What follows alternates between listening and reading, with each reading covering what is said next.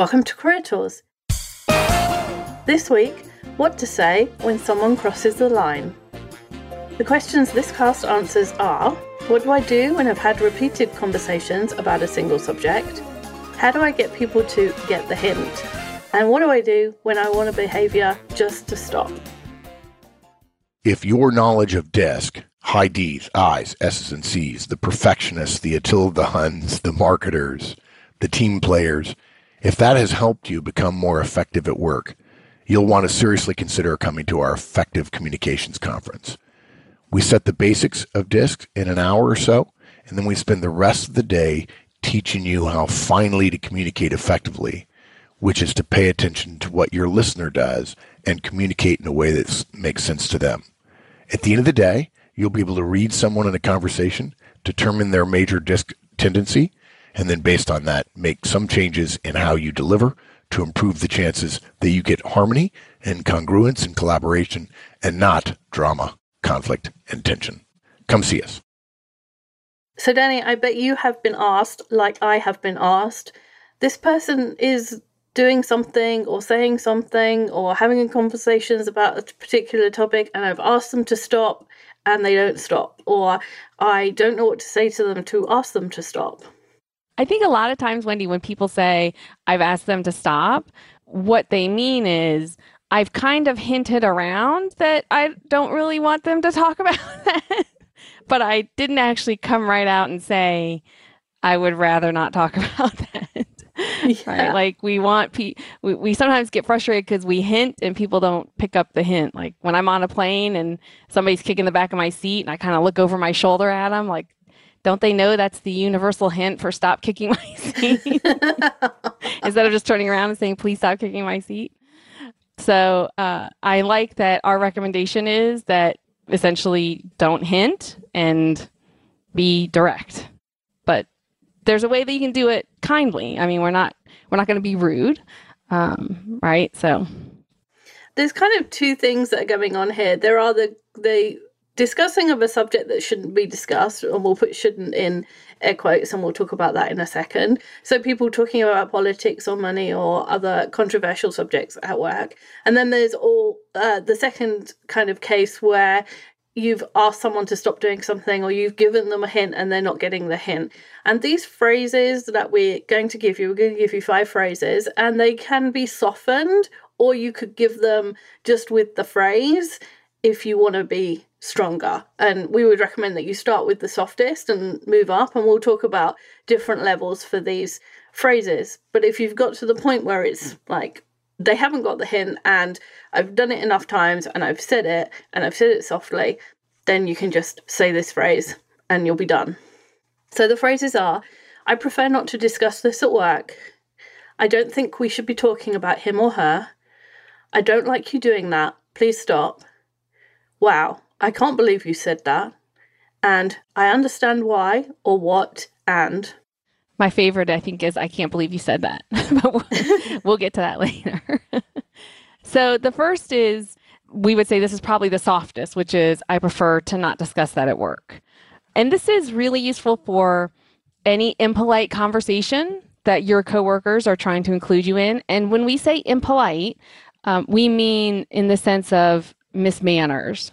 Definition of impolite. Polite people, Miss Manners would say, and my mom would say, and your mom probably would say, Wendy, oh, yeah, do not discuss politics, money, religion, or sex outside of their family. And I know that there's some people who disagree with us on this. We've actually posted on Facebook a couple of times as we've been leading up to the election season here in the States, you know, to remind people don't discuss politics at work. And some people have disagreed with us on that, and that's okay. But the reason that we recommend to not discuss those things is because those are topics that generally tend to make other people uncomfortable.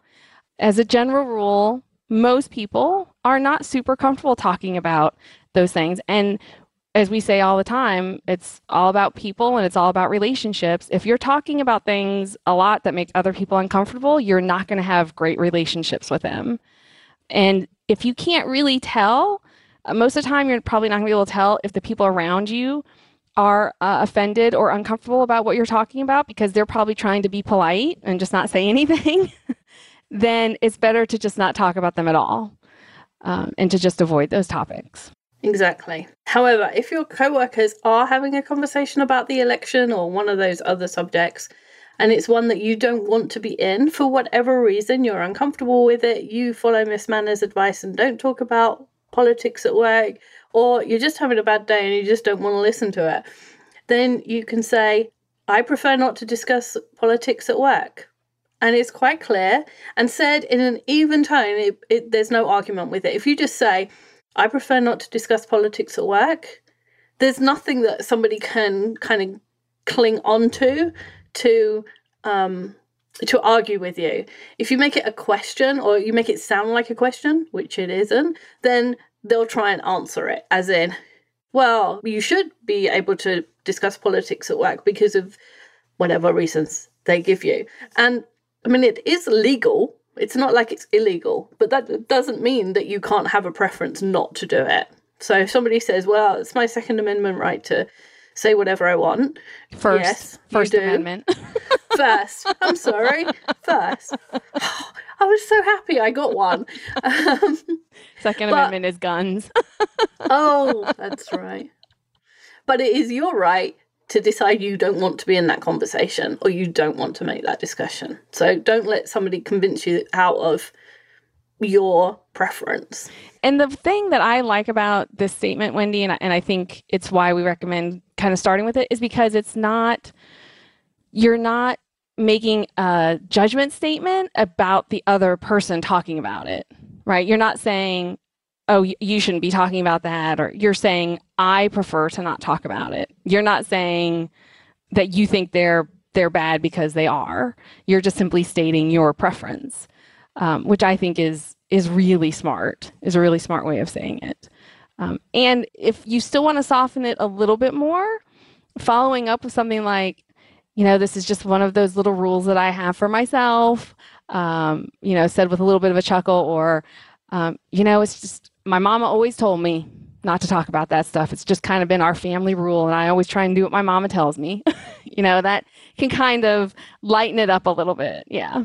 Yeah, exactly. And you could use that same sentence for medical issues or relationships or any other topic that you don't want to discuss. For example, if you're having time off for surgery and people will say, oh, what are you having done? You can say, I prefer not to discuss it at work, or I prefer not to discuss my medical issues at work. And people will be curious, but that doesn't mean you have to tell them. And you don't have to tell them after you've made that statement. It's pretty clear you're not going to make it. And again, you can soften it with, oh, it's a bit icky and I don't want to spoil your lunch.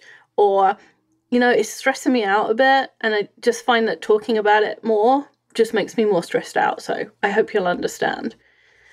And most people will say yes and not bring it up again, even though they're probably still curious. Oh, that's okay. They can live with their curiosity. You have used that one with me a lot, Wendy, because I probably ask too many questions that I should. But there's been times where I know that something's bothering you, and I'll say, you know, I'll ask you a question, or do you want to talk about it? And you'll say, talking about it just makes it worse. Okay, let's talk about something else. There's never been a single time in our relationship where you have said that, where that offended me or I was put off. I was like, okay, she doesn't want to talk about it. And most people, I think, when it comes to stuff like that, medical issues or a personal problem that people know that you're dealing with, they're asking as a way to show concern, right? I care about you. I'm here if you want to talk about it. And when you say it makes it worse to talk about it, oh, I don't want to make it worse. I was only asking to let you know I care about you. And so that's a good way to end the conversation that does not damage the relationship. Exactly. Thank goodness that we're still friends. Please. I didn't even realize I do that, but when you said it, I do. Okay, so the next one is, I don't think we should be talking about him or her. And this is a little stronger, isn't it? It is, but it's still with an even tone. Then it's not offensive. It's not in your face or anything. It's just, you know, I think because it has the we, I don't think we should be talking about that. It's different to, I have a preference not to. So you're right, it is. I'm okay with it being a little bit stronger because this is what you would say if somebody is gossiping. And gossip is toxic. Talking about other people for no other purpose than your own entertainment or your own pleasure is not helpful for the team. And it really turns you into the kind of person that other people don't want to be around. I mean, people assume that if you're gossiping about other people to them, that you're also gossiping about them to other people. So it makes people not want to be around you. And gossip is tearing down the team and is not, we believe gossip is not to be tolerated. So I'm okay with this one being a little bit stronger because gossip is not good. Now, there are conversations about people that serve a purpose. So discussing who should go on a certain team or be assigned to a certain project, or the best way to approach someone in a negotiation or a sensitive conversation, for example, those conversations have a specific purpose that serve the organization. But if the thing that you're talking about, the conversation you're having about somebody is not for a purpose for the organization, then it's gossip. And that conversation, that gossip should be terminated, should be ended. And again, you can soften this if you want to with, I have a rule about not saying anything about anyone that I haven't already told them, or I have a rule about not talking behind people's backs. And for some reason, people are much more accepting of personal rules than I don't like it. So you can say, I don't like talking about people behind their back. But if you say, I don't think we should be doing this, and I have a personal rule against talking about people behind their back, somehow that makes it better. The rule part makes it better. It's not that you're making a judgment about them. You're saying this is my rule. One that I've used in the past is, last time I was in a conversation like this, I got in a lot of trouble and said things I shouldn't have said. Oh, nice. And I don't want to get in trouble again. Again, that brings it back to you, and it's not a judgment. It's not about the other person. It's about consequences. Okay, so the next one is pretty strong too. I don't like you doing that. Please stop. Yeah, and this is really useful in issues where coworkers are violating your personal space or they're taking over your work in a way that's not appropriate. And it can be something that's perfectly innocent. The person doesn't have any bad intent at all. Maybe the coworker touches your arm to get your attention and it scares you and makes you jump. I used to do this with my team, and I didn't realize. I would go around my team every morning and say, and stand behind each of them or stand next to each of them and say, hi, how are you? How are things? What are you worried about today? And I would put my hand on their shoulder or their arm. And we had someone who came to work in the team who said, I'm sorry, I don't like being touched. Will you not do that? And I was mortified, and I hadn't even realized I was doing it. And I had no intention of anything other than it was, I don't know, a connection, a gesture of support or something. And I didn't do it ever for her. And I actually stopped doing it for other people too, because I know there are people who don't like to be touched. And so I lessened it a lot. But it was completely unconscious. And until someone pointed it out, I had no idea I was doing it. Yeah, the one that I hear a lot about is hugging, right? Mm-hmm. Some of us, probably about half the world or so, likes to hug you when they see you, and the other half of the world doesn't like to be hugged. And that's totally appropriate and fine to say, I don't like to be hugged, could you please stop? That's not out of line. Or another one that I see a lot discussed on the internet is pet names or nicknames. Oh, yes. Like hun or sweetie. Me personally, I love it when people call me nice things because the only other option is not pleasurable. But I know that there's a lot of people who are really uncomfortable with that. If you just call them sweetie or hun, and so that would be something. If you call me Wend, I will tell you I do not like to be called. You can call me anything, but please don't call me Wend. I don't like it. It's appropriate to express that displeasure because if you don't like somebody doing something like that to you and you never say anything, it's not their fault that they don't know. It's your fault that you haven't told them. Now, if you tell them and they keep doing it, then that's a different issue.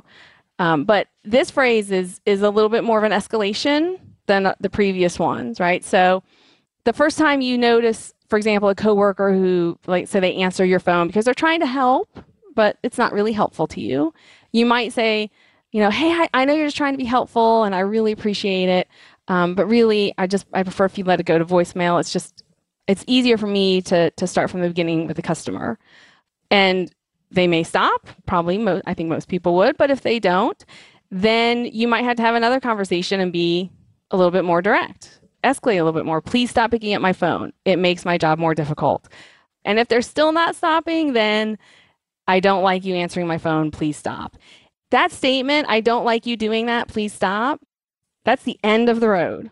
That's the end point. That is not the beginning of this conversation with this person. So, and if you're at the point where you're saying something like that, I don't like it when you do that. I don't like it when you hug me. I don't like it when you touch my arm. Please stop. You're probably approaching the point where you need to talk to your manager about that person's behavior as well. Because at that point, you probably said something to them several times and they haven't stopped yet. And what you've said is perfectly clear. No. There's no, I misunderstood them. Right. There's no, oh, I didn't think they meant it. Right. It's like, if you say, please stop doing that, or I don't like you doing that, please stop, it's perfectly clear that you want them to stop. That's right. The next one is one of my favorites, and I totally stole it. So it's, wow, I can't believe you said that. And I stole it from Alison Green from Ask a Manager. If you don't read her blog, you should. It's really good. And she often advises it for people who are with a coworker who has said something offensive, something sexist or racist or any of the other ists. And it also works for inappropriate jokes like politics, sex, money, religion, on those kind of topics. So if somebody says, I should think all the Mexicans should go home, then, wow, I can't believe you said that out loud. It just shuts everything down. There's nothing that someone can say to that apart from, oh my gosh, I'm so embarrassed. But we probably wouldn't say that to our boss, I'm guessing. I don't think that's smart. Yeah, I think these phrases that we're recommending, Wendy, are for use with our peers, right? Like, and we don't want to embarrass our boss by saying, wow, I can't believe you said that in a meeting with everybody else on the team. Even if our boss's behavior, we think it needs to be called out, it's probably still not a good idea, right? Yeah. I mean, if you have a great relationship with your boss, you can pull her aside later and say, hey, I just want to let you know, but that joke could have offended some people. And then you leave the ball in their court. You don't criticize them. You're not judging them. You're just saying, hey, I think that joke could have offended some other people. But if you don't have a great relationship and this is the kind of behavior your boss has, then there's only two things to do, which is, one, get promoted twice and therefore be his or her boss and be able to tell them, cut it out, or move to a different company with a better environment. The thing about people who are deliberately and consistently making jokes or making comments like this is they probably have negative behaviors elsewhere, and you don't want to provoke negative behaviors from someone who gives you clothes, food, and shelter. Yeah, not until you have another way to provide clothes, food, and shelter for yourself. Exactly. And absolutely, society would be better if we all called it out and it was stamped out. But you don't need to be a one-person crusade against your boss, because they'll probably win. Even if you go to HR, the company will end up supporting them. The company will work themselves in knots to be able to support them and be able to support that manager. And the person who will suffer is you. Well, and the other thing that I like about this phrase, Wendy, wow, I can't believe you said that, is it gives the other person an opportunity to reflect on what they just said. Yes. And hopefully make amends, apologize, and say, I'm so sorry. Wow, I shouldn't have said that. Won't happen again. Look, I'll be totally candid. I have had people in my career tell me, I don't think I've ever had somebody say, I can't believe you said that in a meeting, but I have had people come up to me after the fact and say the other phrase you recommended, we recommend in here about, you know, hey, I just want to let you know that thing you said, you know, I think some people were offended by it. I just remember being mortified because, of course, I didn't intend to offend anybody. In my head, it sounded totally fine or, you know, whatever. Just funny or, yeah. And I just remember thinking, oh, my gosh, and so grateful for the opportunity to go back to the group or to the team and say, I'm really sorry I said that. I mean, because, you know, we've all said things that we should not have said. And I think what the difference is do you try to apologize for it? Do you try to make up for it, right? Yeah. As opposed to, I don't care, and you continue to do the behavior.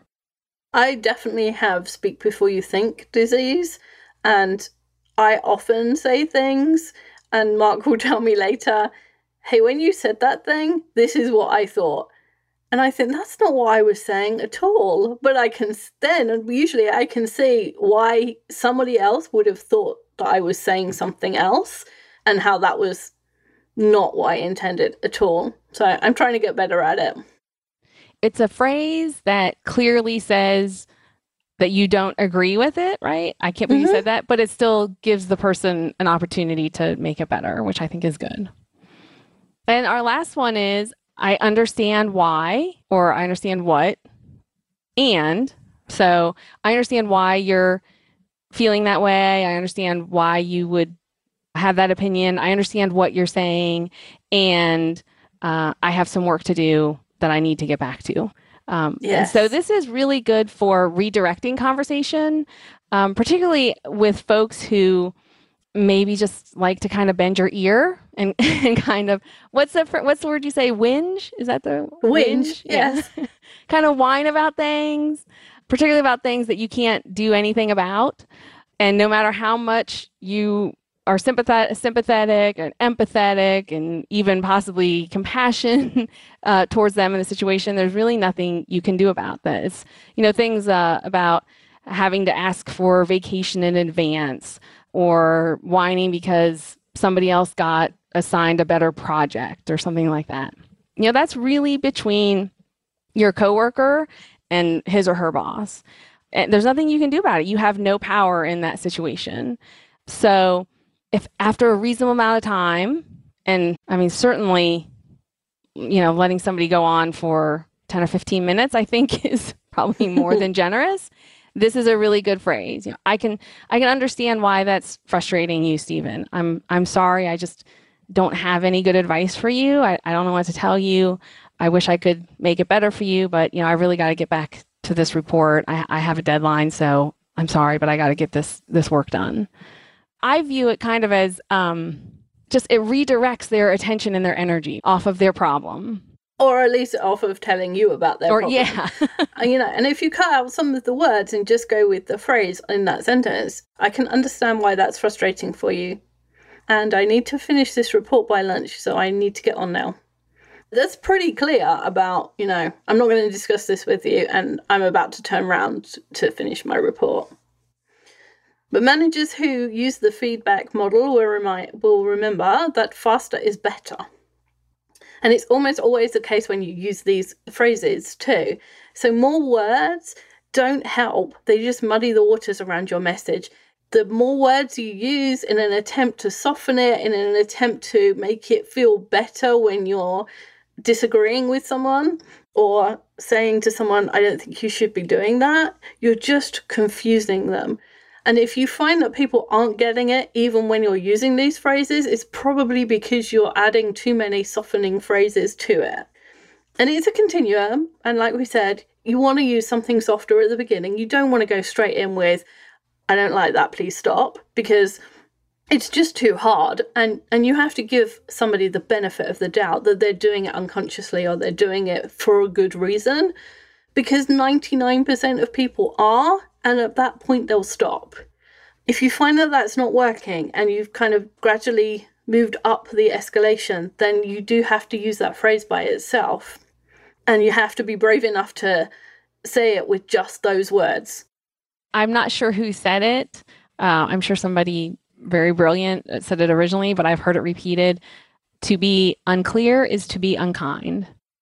Oh, nice. Right? I like that. And sometimes it's true. And we often do the opposite, which is if I fancy this up and put lots of flowers and stuff around it, it won't be so unkind. But that is really being unkind because you're not communicating clearly what you'd like the other person to do. And make me stand here for 3 minutes while you get to the point that you don't like me doing something. Just make it worse. Yeah, and not give me a chance to fix it. Yeah, exactly. So before we end, we just want to give you a couple of caveats. And Danny mentioned this one already, which is if you don't speak up, you don't get to complain. If you're standing around saying nothing and then complaining later to other people, that is a tears down the team behavior. You are not supporting the team. You're not being helpful. You're not de-escalating something. You're not stopping a behavior that's unhelpful to the team. And that counts towards tearing down the team. And at Manager Tools, that's a fireable offense. If you don't say anything, you're giving your agreement. And then to complain about it later is not fair, because then again, you're not giving the person the opportunity to change and do better. And the behaviors that we've described are not bullying. In the real world, rather than in strict legal terms, bullying and harassment describe attacks made on you.